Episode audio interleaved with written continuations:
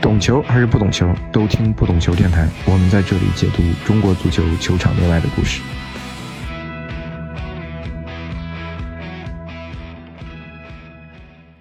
Hello，我是主播大萌，欢迎收听这一期的不懂球电台。我们的播客在喜马拉雅、小宇宙、网易云音乐、苹果播客和 QQ 音乐同步上线，欢迎大家订阅收听。之前我们的话题主要聊的可能比较硬核，这一期我们聊的稍微软一点，因为球迷是一个联赛的根基，但两年的这个赛会制下来，让我们流失了很多的球迷，所以这一期呢，我们主要想聊一聊球迷。但其实球迷的故事有很多啊，在做这期选题策划的时候，一直在想找能不能找一个合适的切入点，所以这一期我们主要想聊聊球衣收藏的一些话题。收藏球衣的球迷其实不在少数，但比较专注于收藏中国国内这个球队球衣的可能是凤毛麟角了。所以今天我们邀请了国内球衣的收藏达人文信来做客我们的节目，一起聊聊球迷有关的话题以及球衣收藏的一些话题。呃，各位听众，大家好，呃，我是文信，呃，也是一个收藏球衣多年的球迷了。文信之前一直在广州啊，其实不仅是一个铁杆的球迷。嗯，收藏了很多的球衣，也一直兼之前一直兼职在搜体育做了很多年的这个记者。我们当时也是通过这个机缘认识的。但我还是想问一个我们不懂球电台的一个固定的一个提问啊，就是你懂球吗？这个话题就是问的特别好，但是呢，我想这个很多球迷啊，看球啊，从开始到后期以及整个过程中哈，都会学习很多东西。那我不能说十分懂，也是一路看一路学习这么多年，跟很多这个专家啊，或者说球员呐，包括教练来比呢，我们肯定不能算很专业的球迷。但是呢，就是我们的热情和我们对足球的专注这一点，我想呃，应该是还是比较执着的。嗯，那我们进入这一期的主要话题啊，我们第一趴主要先聊一聊球迷本身这个话题吧。我们想问问你，就是你从什么时候开始？看球的，然后逐渐成为一名比较资深的一个球迷的。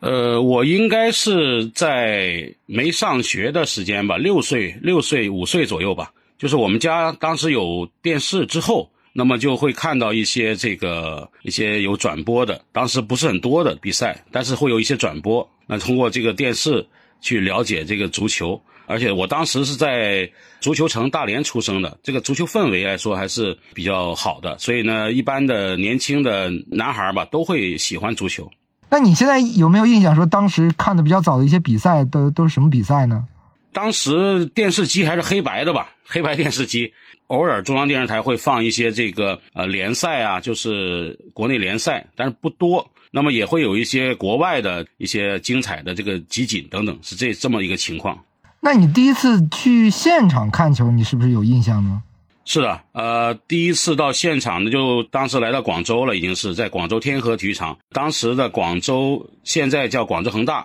最早的前身这个球队叫广州白云队。当时对那个巴西桑托斯，当时还有那个著名球员苏格拉底，当时一起跟队来的。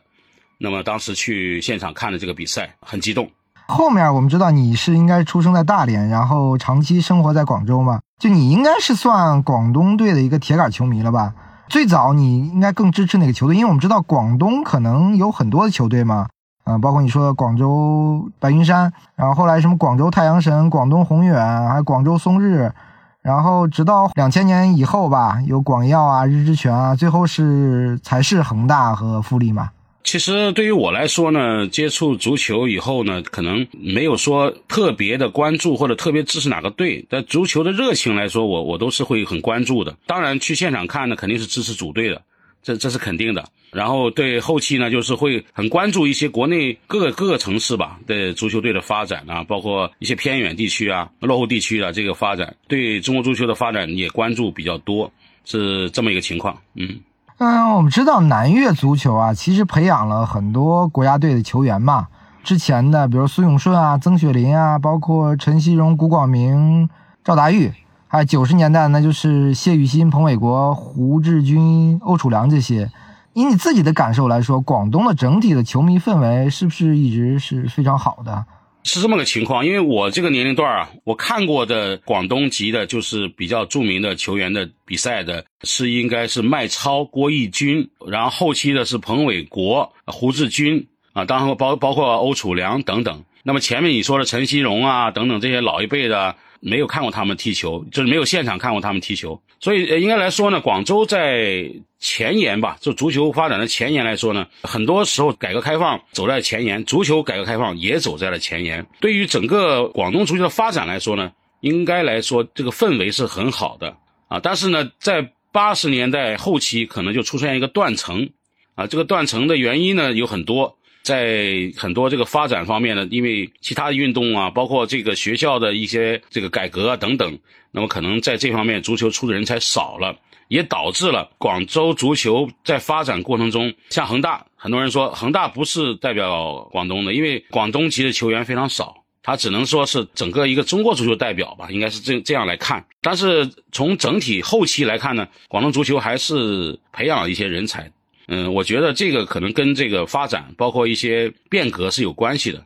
但是不影响广东足球出一些人才。那么现在这个校园足球发展以后呢，广东呢也培养了很多自己的一些小球员。那我觉得这部分人可能在后期的这个足球中国足球发展里面，他们会起到一个关键的作用。嗯，那你自己其实没有特别的对几支球队的情感上的倾向了吗？应该来说吧，我这个之前比较看重的一些，就是比如说你像比较老一点的省港杯啊，那么肯定是支持广东队的。呃，然后呢，后期呢，就是刚才你也说了，在售后体育跟队以后呢，广东日日全呐这些球队，应该说我还是有感情的，因为毕竟跟队嘛，然后现场也进行了一些观看和报道。所以在感情上呢，我可觉得广东日全呢，应该说还是我还是比较在意和用心去关注的。那我们其实进入第二部分吧，我们主要想聊一些球衣的话题。其实先想问问你，你现在大概一共有收藏了多少件球衣？怎么说呢？具体数呢，我也不好去，因为什么呢？很多时候工作呀、生活呀，包括学习啊。时间都占满了，然后又呃没有特别说去把这个球衣做一个呃整体去数量认真的去检查，但我觉得应该三千件应该是有的吧。就除了球衣以外，你是还有没有其他的这个关于足球的一些个人的收藏啊？呃，主要是球衣吧，然后其他的一些小玩意啊、徽章啊、这个队旗啊也有一些，但是不是为主，就是有时候偶尔遇到了也会买一些比较特别的这种类型的。你简单的、粗略的想一下，就是在你整体的这个球衣的占比中啊，中超或者中国球队的球衣大概占多少？嗯，然后广东本地的又会在这个中国的里面大概占多少呢？呃，应该说是中国的球衣占比应该在百分之九十左右吧。然后呢，在广东的球队里面应该占百分之八十左右，就主要还是广东本地的球衣，对吧？对，广东的为主，因为广东的就是相对来说会比较齐。你比如说每个赛季的都会有，但国内其他的呃联赛的球队呢，因为你本身你这个条件有限嘛，也不可能说也是有时机遇，有机遇的话就收集了。没有的话呢，就可能就会不会说，你像北京国安，我不可能说每个赛季我都有，就是这样一个情况。但你说广州的这些几个球队，那么基本上来说每个赛季的都会有。那你这些球衣，你的第一件收藏球衣，你现在是不是还有印象啊？对这个之前最早呢，应该是广州吉利，也就是广州恒大的前身，广州吉利的这个球衣，跟这个当时的翻译，因为当时有外援了嘛，我当时跟这个翻译关系是不错的，然后就通过翻译帮我拿了两件外援的球衣给到我的。就目前你所有收藏里面，就是有最老的一件球衣是是哪一年的呢？最老的应该是九四年广州太阳神队的十六号温志军。那你有没有说这个在收藏上，比如说有没有一个倾向性，是说我主要收这个之后的，我攒的比较齐，还是说我希望往回追溯，能收到更多的广东的本地的这种球衣？对，从这个收收藏球衣的阶段来说，是感受是不一样的，想法也是不一样的。当年最早收的时候呢，也比较年轻，也比较激动，收到的衣服高兴好几天。对于这个追求，就觉得好像什么样的我都想要，就是最好能能把每个队的都收集过来。当时是有这种想法的。那现在随着时间的推移，然后很多东西的变化啊，包括一些联赛，包括自己的一些变化，对于收藏球衣的现在的目前的状态，就是属于随缘。这种随缘呢，可能就有点佛系吧，但是我觉得这也是一种过程吧，一个收藏爱好收藏者的这个一个过程。从开始的这个比较激动，到后期比较平稳，再到后期就是可能不会说特别在意，说我非要收藏谁谁的球衣，也不会非要非要说我要一定要收到哪个队的球衣，那么就会说想哎，看看刚好有这个机会，刚好有朋友，我最近之前收了一件就是中国女足的王珊珊的球衣。啊，这个也是很随缘的，因为我刚好有个朋友，呃，也是认识球队里边的队医，哎，那我就说，哎，啊，帮一下忙，等那个队医来了，我们也吃个饭，喝个酒，感谢一下，这一句话，那么朋友就说，哎，那行吧，鑫哥，我帮你帮你处理一下，其实对他们来说也不是什么难事儿，但是这就属于随缘的，讨要一件。啊，当然你说特别去追着哪一个什么什么东西去，一定要怎么样，现在很少了。嗯，有一点其实我要和大家说明一下。文信收藏球衣其实主要是落产版的球衣，对吧？球衣其实分有几种啊，就是一种是可能大家在市面上能买到的一种球球迷版，球员穿呢一般叫球员版；还有一种呢是更衣室版，是说这个东西可能会进入到更衣室预备的一件球衣，但没有落场；还有一个是落场版。嗯，落场版其实我们知道还是更多的需要通过一些关系，而不是说我在公开市场、华尔街市场都是，特别是在中国，是不是是个比较难的一个一个事情？是的，越是早期的时候呢，难度越大。因为什么呢？因为之前我们职业化来说呢，虽然是职业化，但是我们的球队在装备方面啊还没有达到职业化这个标准。你看之前的球衣，球队里面可能一个球员一一个赛季可能只有四件球衣，那么两件主场，两件客场。啊，数量比较少，对吧？他自己可能也会想留，或者他有很多亲戚朋友也会想留，所以呢，你想你想要到呢就很难了。但是现在来说呢，你可以看我们的水平是越来越越不如以前了，但我们的这个装备，我们这个精良度好像是越来越高了。一一个赛季下来，一个球员可能这个没有八件儿也应该六六七件是肯定有的，一般球员。那么你像明星球员，那就可以说是不计其数了。你像恒大，他就会之前在耐克订一千件球员版的球衣。然后每个球员每场比赛你要拿走可以没问题，你拿走就行了啊。俱乐部会安排工作人员下一场就帮你再印一件新的。之前像巴西帮他们每场比赛都拿走两件，这个数量你就可以想到了，大概有多少多少件了。就是能不能跟大家分享一下你跟球员讨要球衣啊，或者有什么机缘啊，有没有好的一些故事可以跟我们分享的？呃，这个没问题，但是我就分几个不同的关系度吧和这个情景吧。呃，那你你比如说，就是像我跟队的，就呃球队，那就基本上来说就相对容易一些。那么你经常出现在这个球队和和球员身边，然后你到赛季结束，你说哎能不能就拿一件球衣了？一般球员来说呢，呃都是没有问题的。这种呢就相对容易。那么还有一些通过朋友或者通过某个球员。啊，去帮我就球员关系比较好的，我跟球员关系比较好的，我就会说，哎，有一次这广东日泉在，我不知道你记不记得打足协杯的时候对了一场广州恒大，那当时的那个叶伟超也是从广州恒大出来以后转会到广州日全的，我就赛前我就跟阿超说了，我说阿超你这样吧，你你打完比赛看能不能帮我换一件跟恒大的球员换一件球衣啊，那就他就去帮我换了，换回来一件张琳芃的，啊，这也是一一种方式吧，因为呃球员和球员来说他们更容易一些。啊，后期呢，你像省港杯的比赛，在我就通过广东的球员跟香港的球员换几次，广东队的和香港队的我都有。第三种就是比较随机性的，这种呢就是会，比如说球员你不认识，你比如说客队的，但是他呢会，比如说赛季尾每个赛季最后一场比赛，这种机会就会出来了，因为你会出现在内场的几率会比较大一点，会比球球迷容易一些，可能会跟一些不认识的球员随机性的就说，哎，几号几号是谁谁谁，然后就说看看赛季结束了啊，能不能这个赠送一件球衣。一般来说，球员都会答应的。当然也有不同的啊，比如说客队球输球了，大比分输了，球员可能心情就不好，他就不一定愿意给。那么还有一些比赛，比如说国外的，国外的球队来，因为我现在我自己收到了国外球队的落场的几率，基本上都是来中国踢比赛的国外的球队，包括一些国家队，包括一些俱乐部球队。呃，有几个方式吧，一个方式就是老外嘛，相对来说他可能就会对这个球衣文化他会比较懂。你问他要球衣呢？外国球员他会觉得你问他要球衣是喜欢他、尊重他的一种表现，他会很高兴。他觉得，哎，你看，在中国我也有粉丝，有人 呃比赛完问我要球衣啊，老外一般都会给。当然有极个别情况的，就是说他球队明门说这场比赛球衣不能赠送，也不能交换那这种就没办法了。基本上是这么几个模式和这种案例吧。我听说你是之前印象中恒大那年拿亚冠的时候，你是拿到了张琳芃的当场的落场板。呃，是的，这场比赛大家都很激动了，因为中国足球这么多年在亚洲的话呢，恒大能捧得这个亚冠，那场比赛不是说广州的球迷，也不是广东的球迷来看比赛，是整个中国球迷来看比赛，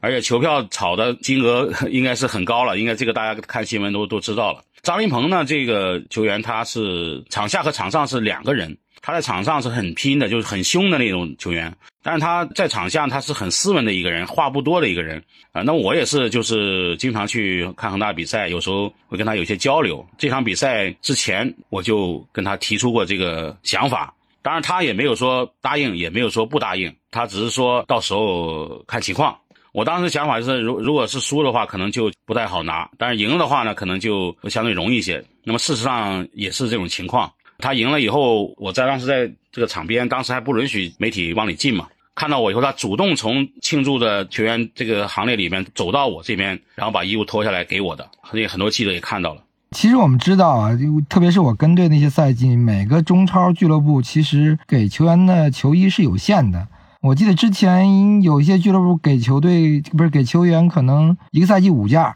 而且赛季结束后呢还要留几件，因为。到下个赛季有冬训啊什么的，新赛季的球衣可能没到，他在冬训踢一些热身赛，还得用上赛季的一些球衣啊，所以其实他们跟他们要一些球衣不是特别容易，在之前有一段时间。就是早期，我当然也说了，早期的时候，我们的球衣在这方面跟职业发展来说还是跟不上节奏的。但后期，因为我们的球队也经常出去嘛，也看到别人一些俱乐部的管理啊、装备的管理等等，基本上来说，职业化后期，我觉得基本上一个球队一个球员是十六件球衣，八件主场，八件客场。那么在早期呢，还还有是它是四件短袖，四件长袖。那后来呢，因为这个比较麻烦，就长袖就没有了，就变成短袖。那么基本上是八件主场，八件客场。但是呢，每个球队管理不一样，有些球队，他就说我先发四件，我留四件，先都不发了，这四件就放在仓库里边，他不用。但要出现坏损呐，出现球员交换呐，或者有些外援他就送人了，那这个时候就要补了。还会跟赞助的装备去补一些衣服啊，而且还有一些球员，他就主动跟管装备的人说：“你你你给我订，从哪个赞助商这里给我订上十五件或者二十件，他要拿回家送人的，作为一个礼品的。”呃，这种情况来说呢，我当时也拿到一件李伟峰的，在水源三星的，也是他当时从水源三星好像带回来国内二十件，他也是通过赞助商给他做的球衣，然后他带回国内送给朋友的。那我有幸也拿到一件。嗯，因为我们知道落场球衣需要跟球员或者整个工作人员啊，这个搞好关系嘛，这是不是也是你一开始去做这个兼职这个记者的一个原因呢？一半一半吧，因为本身也喜欢看足球嘛，不拿球衣的话，我也会看去看足球嘛，这个热爱是一直没有变的。在这个过程中，肯定会接触到一些呃装备员呢，管管装备的，还有一些球员呐，那么肯定就会有一些交流。在这个过程中的话呢，肯定也会有倾向性的去讨好一些某些人，对吧？因为他们可能更容易在这方面会有一些倾向性，我觉得也也是属于正常吧。我知道，其实国外有很成熟的这种落场啊，包括二手球衣这种市场的交易嘛，是有比较明确的价格的。我不知道国内这个整个球衣市场现在是不是也有一个比较清晰的一个价格体系呢？国内这块呢，因为后期球衣出来太多了，那么可能就会比较混乱。很多呃球迷买了球衣后就会发个图给我，说：“哎，信哥，你看一下这个是不是落场？”这个我明确告诉他们，我说我看不出来，因为什么呢？除非说这个球员他比赛完托给你的，或者说他亲手给你的啊，或者说你从球队队伍那里拿出来的啊，有可能是。但你在交易市场买的，没有办法去证明说，呃，这个球衣是谁穿过的或者怎么样的。刚才说的国外确实，因为国外它会有一个结束后，它会有一个拍卖的这么一个过程，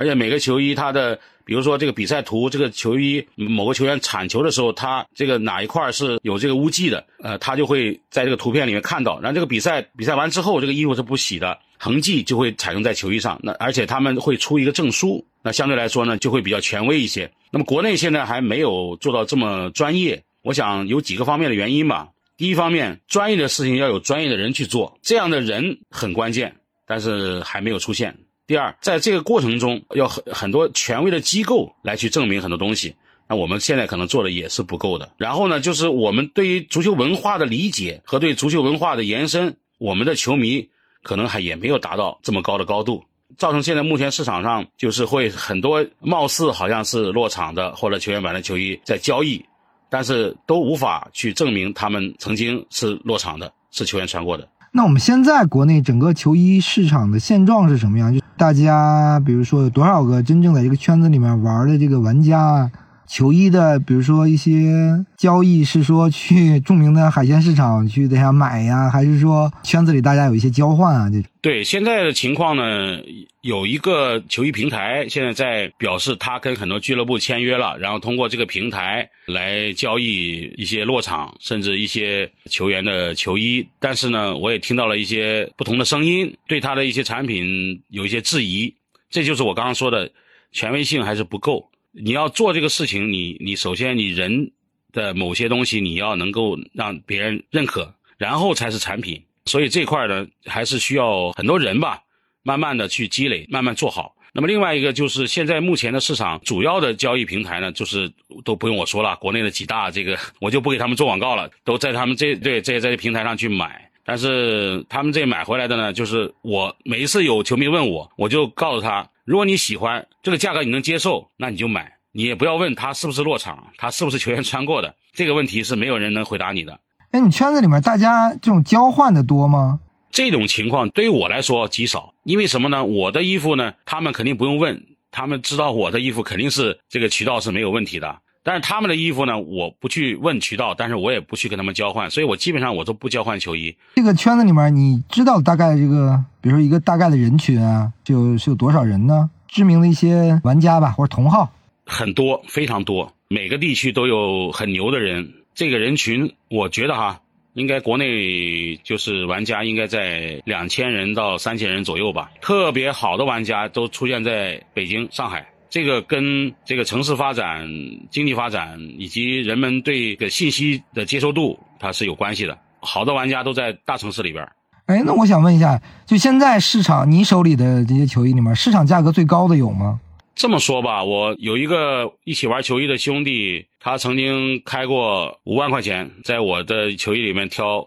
三到五件这样子。我不能说哪个最高吧，但是我觉得难得可能很重要吧。比如说朝鲜队世界杯预选赛的球衣，我有一件。这个不是说你在哪儿说能淘到能买到的这个东西，它这个，因为它这个国家它这个制度已经已经决定了，这个衣服不是随便谁都能拿出来的。然后呢，就是董方卓在曼联比赛的球衣啊，在我手上是董方卓的妈妈亲自打电话，然后确认了地址以后寄给我的，也有董方卓的签名。我觉得这些都很珍贵吧，不能用价值来去去说吧。那你有没有说有一些特别你重金特别想要得到的那种球衣呢？啊，有，我说两件吧，我特别想得到的，一个就是辽宁东药队这个亚俱杯拿过一年冠军嘛，那一年的球衣，我问了很多东药队的球员，大部分的解释都是不知去向，当时就给人了，所以这场比赛的球衣我觉得很难，非常难。你在国内市场还没有看到过，对吧？呃，没有看到过。所以我觉得这个很难，当然这也要也要看缘分了。我觉得很多东西要看缘分的，不定什么时候又跑出来了。对，是的，是的，是的。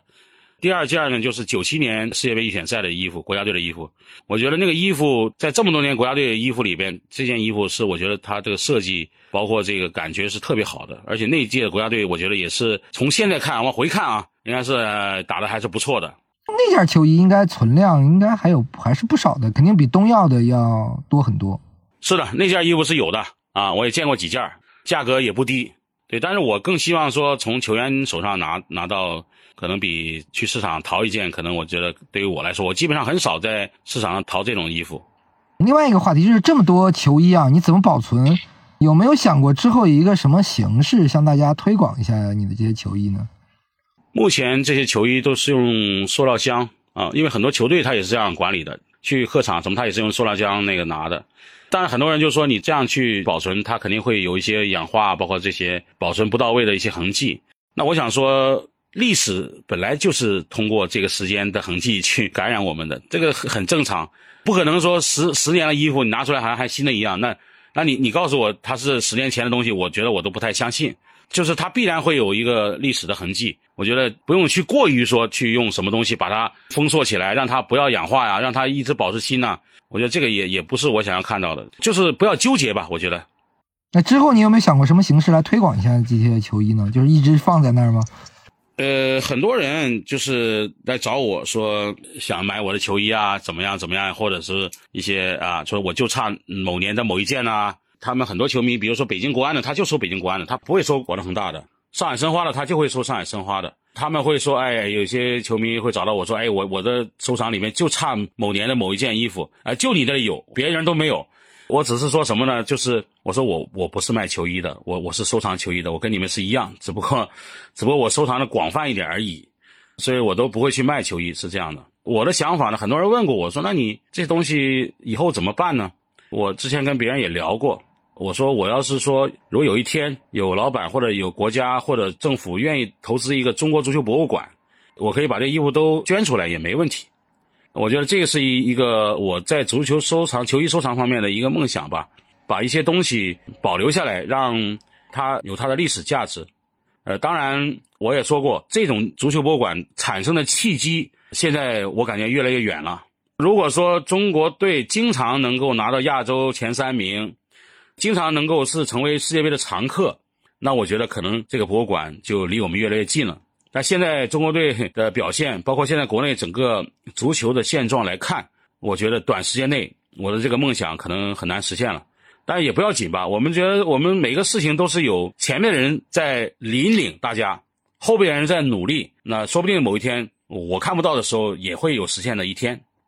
那整体上，我跟你有一个问题，我想问你，就是如果跟其他的，比如说刚入坑的这些想收藏球衣的这些球迷来说。有没有什么你可以给大家提醒的一些坑，到时候可以避免掉？呃，我觉得几方面嘛。首先，心态要摆正。玩收藏呢，不是内心里面不是占为己有，要懂得欣赏。就是这件东西它不在我手上，但我看到在别人手上，你要从欣赏的角度觉得，哎，它也很美。这样的话呢，我我想很多人就不会掉坑里了啊。如果说我看这东西它很好，我就要拿到我手上，那可能就容易掉坑里了。然后呢，就是在这过程中，我觉得很多时候都是需要时间去去积累经验的。那么开始的时候呢，不要去一定要纠结说，我一定要呃追求这个落场或怎么样。球衣分了很多版，刚才你也说了，啊，球迷版呐，这个更衣室版呐，包括一些呃落场版，呃，可以通过呃前期的球迷版呐，啊包括一些这些呃市售的这个球员版呐，去收藏一些球衣，慢慢积累。很多东西都是积累而来的，然后才会有可能会有更衣室啊，然后再到说哎有球员版，这样你的心态就会比较平稳，而不至于说我要马上拿多少钱，我要把这个东西全砸到我手上，那我觉得这就不是收藏了，那你就是想体现的东西没有往正路上走了，我觉得。那我们现在聊完整个球衣的收藏，我们想聊聊我们第三趴，就是中超球衣。就是你如何看待我们中超的这个球衣呢？因为耐克之前一直签了一个很大的合同嘛，很多年。之前我们很多球队也都是用的模板，嗯，所谓的大货。但最近几年整体的设计是不是还是在往好的方向发展呢？我是这样看的啊，某个赞助商赞助，我觉得都不影响。但是你是不是用心赞助，这个很重要。现在目前国内我们中超的球衣能够有说设计的。用俱乐部的设计稿去改这些呃设计图的，目前就是恒大、富力，呃，然后国安、申花，呃，鲁能。如果我那个忘记的话，这些球迷不要骂我啊，我我可能记得不太清，但是我觉得好像就是差不多是这几个队了吧。然后其他队呢都是就像你说的模板了。模板的话呢，就刚才好像忘了是不是说忘了说海港了？海港也是有设计的，有设计又跟什么呢？跟城市。跟这个球队的资金成绩是有直接关系的，所以说呢，很多时候应该来说，在作为赞助商来说，他不可能说我你每个球队我都去给你设计，所以很很多时候就会变成出现一些呃成绩不好啊，呃设计就没有设计啊这种类类型的球衣出现。那我觉得是要通过慢慢去积累吧。这个因为怎么说呢，整个中国足球的这个成绩都不太好，中国队现在设计的也好像感觉上。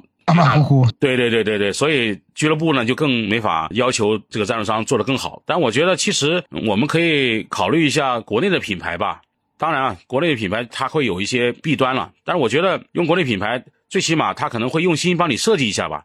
你比如说我们现在中甲的一些主要赞助商，他在这方面用心设计方面，可能就比某些大品牌，我觉得做的是比较好的。我更愿意看到就是百花齐放，而不是一家独大。作为我一个球迷、一个收藏球衣的收藏者来说，我我我是这样看的。其实你刚才也说了，不是说一个大的这个赞助商的问题，比如说阿迪达斯跟美职联，就是 MLS，它也是一个大的合同，但它的球衣整体的设计还是很有存在感的吧？当然，可能我们球迷比较羡慕这联赛啊，真是百花齐放，确实都很好看。然后球迷的消费力也很强。是的，这个就是我刚刚说的，跟城市、跟经济发展、跟购买力、跟文化底蕴都是有很大关系的。如果说赞助商我用心设计了一款球衣，但是买正版球衣的球迷只能是占到球迷的百分之零点几，那如果我是赞助商，我也没有心思给你设计了。这个我觉得是很关键的。所以为什么说现在目前耐克会在某些成绩好？城市比较大的这些球队里边专注去设计，事实上这些城市的球迷购买正版球衣的这个数量也是其他城市的成倍的增长。赞助商他是要干什么？他赞助你不是为了赞助你，而是为了后面的一些呃经济效益。所以这点来说呢，呃，我觉得也正常吧。嗯，其实从球迷的购买力来说，以我个人的直观的感觉啊，上海的球迷的购买力可能最强，他们对球员版。我觉得很多这个都可以购买，因为球员版我们都知道很呃价格会偏高嘛。北京的球迷可能会很多买球迷版吧，当然他们对其他的周边买的也很多。但我一直一个感觉，我不知道是不是一个我的错觉，我感觉广州的球迷可能还是买盗版球衣的可能会更多，是我不知道是不是个错觉啊。刚才你说了几点啊，一个是申花、上海的球迷，国安、北京的球迷，事实上在。这个顶级玩家里边，就是上海和北京这些玩家是比较专业的，而且花的钱也是很多的，而且价格就是现在目前中超的球衣价格里面，就是国安和申花是炒的最高的，这个这个是没有问题的，你可以了解一下市场价格，国安的已经都是五位数了以上了，有些是球衣是根本就没有没有市场，就是说根本就没有见过，呃，只有价没有市，是这样的。这个也是跟这个城市文化底蕴很大关系。那广州来说，为什么广州购买力不是很强？但是广州现在目前来说呢，是购买球迷版的球衣应该是相对多一些。特别是前几季恒大成绩比较好的时候，呃，现场购买正版球衣的球迷，球迷版的是卖的特别好的，卖的也特别多的。这一点我觉得是根据广州人一个务实的一个务实的这种想法很大的关系。不会说特别去看重某些东西的放大点吧，他会比较务实一点。就是我来了，我支持你，我买一件，但我可能也不会买盗版，那我买买买一件正版也不是很贵，我也能接受。那我也支持球队了，我穿的呢，我也觉得挺好，就 OK 了。所以在收藏方面，他们可能不会做太大的一些动作。这个就是刚我跟说文化有很大关系。你像那个古董收藏收藏界来说，你像北京肯定不用说了，对吧？这个京城里边玩这些东西的的爷特别多嘛，对不对？这个这跟历史有关系。南方来说呢，可能这方面的这个就相对文化没有那么强烈吧，应该说，所以会出现这个结果。但我感觉是不是广东那边收藏英超球球衣的会很多？其实也是我刚刚说的，就是他们也不会说我非要要一件贝克汉姆的落场球衣，啊，我喜欢贝克汉姆，我就买一件就好了嘛，四五百块钱印上号就 OK 了。他穿出去他觉得也挺好，呃，这个就是文化。跟这个广州早期看英超也有关系。还有一个话题就是说，想问问你，中国这些球衣里面整体上，你觉得哪有哪件球衣上的一些设计的细节是让你印象比较深刻的，或者说就非常打动你的？我就是你这样突然一问啊，我突然一想啊，应该是前两年的新疆的球衣吧。两个公司设计的都不错，一个是国内的，都是国内的瑞克和卡尔美。因为新疆这种区域，它民族文化特点特别明显嘛，对吧？啊，你说我们这个汉族生活的地方，这个武汉队搞一个黄鹤楼，它它也不见得好看。浙江队整那个西湖，我看很多人也是两看。有些人说，哎，挺美啊。有有些人说什么玩意儿，把个西湖放在衣服上，不伦不类的是吧？你像新疆这种球队，他出来的那个效果，他是民族不同的一个感受。他一出来就让你感觉，你看这衣服就不用看字儿，你就知道这是新疆队的。这个冲击力是不一样的。我觉得这个这方面来说是看出的效果是不同的。那我们说说这个最后一个部分吧。其实最后一个部分，我想跟文信聊一聊未来吧，因为我们知道这两年的赛会制会，嗯，影响了很多我们的球原本刚刚一点一点建立起来的这种球迷的根基、球迷的文化。那我想其实问问你，就是首先我们说聊聊广州本地吧，到底更支持哪个球队？特别是最近十年啊，恒大有成绩，也是广州队的一个传承。但富力其实更有这个南越足球的风格以及这个家庭的这个文化。当然，从数量来说，一定是呃恒大的球迷比富力的球迷，也就是广州队比广州城的球迷要多很多。但是不是？嗯，以我的感觉，广州城的这种整体的打的基调也好，或者说他在一步步做的事儿来说，是更长远的，也是。能让更多的球迷一点点、一点的聚集在这个俱乐部这个下面呢？怎么说呢？其实很多城市都会有两支球队啊。之前，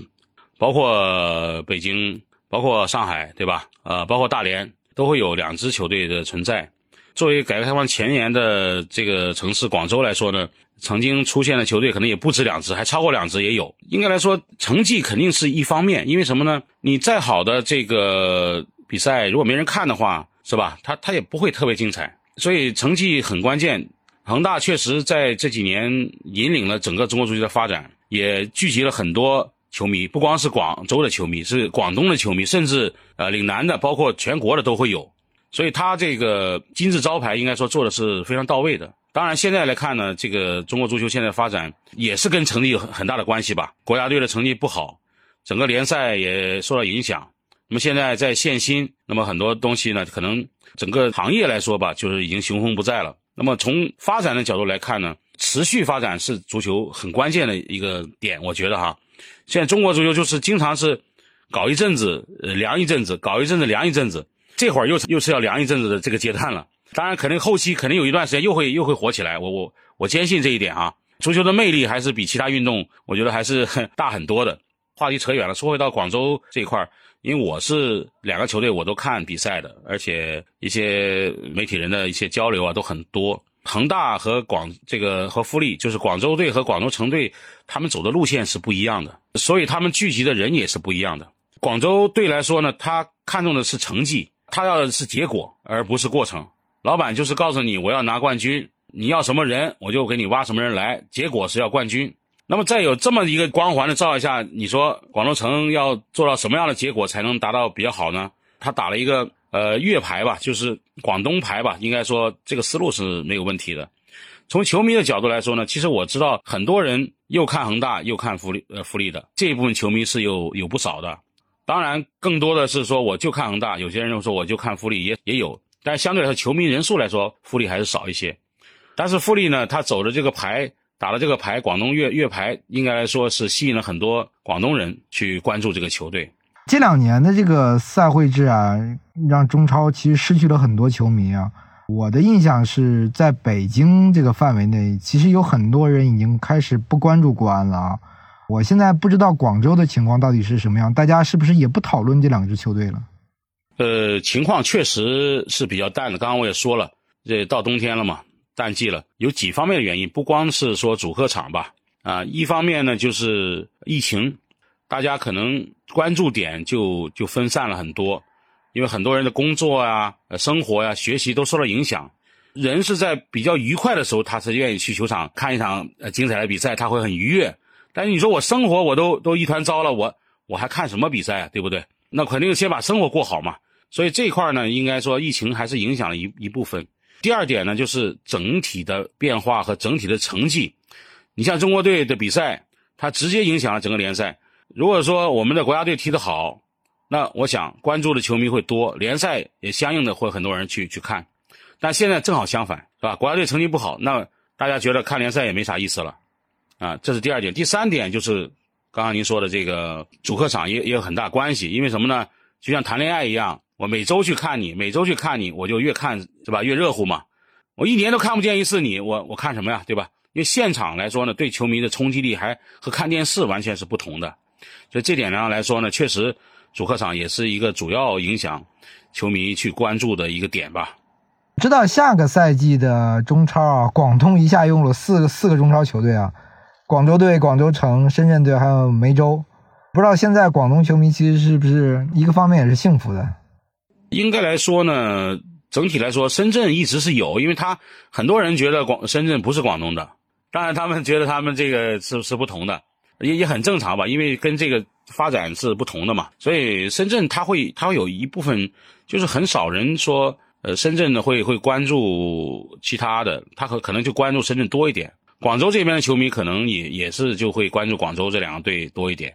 啊，那么梅州客家这里呢，因为之前两三年我也有跟队，对这个球队也比较了解，呃，是属于一个比较务实的球队吧。他就是说我不会说我今年要投很大啊，明年会投很小，他不会，他会保持一个很稳定的。其实他这个球队，你你看他一直保持稳定，呃，上升的一个趋势，呃，然后最后在这个时间点能够冲超，我觉得也是一个平民球队的一个奇迹吧。因为他把自己这个牌打得很明显，梅州客家。那么客家人一定是这个球队的主要粉丝的来源，因为广东这边呢会会出现有几大阵营的，一个是以珠三角为主的广州这这一系列的，呃，第二就是潮汕呃一部分，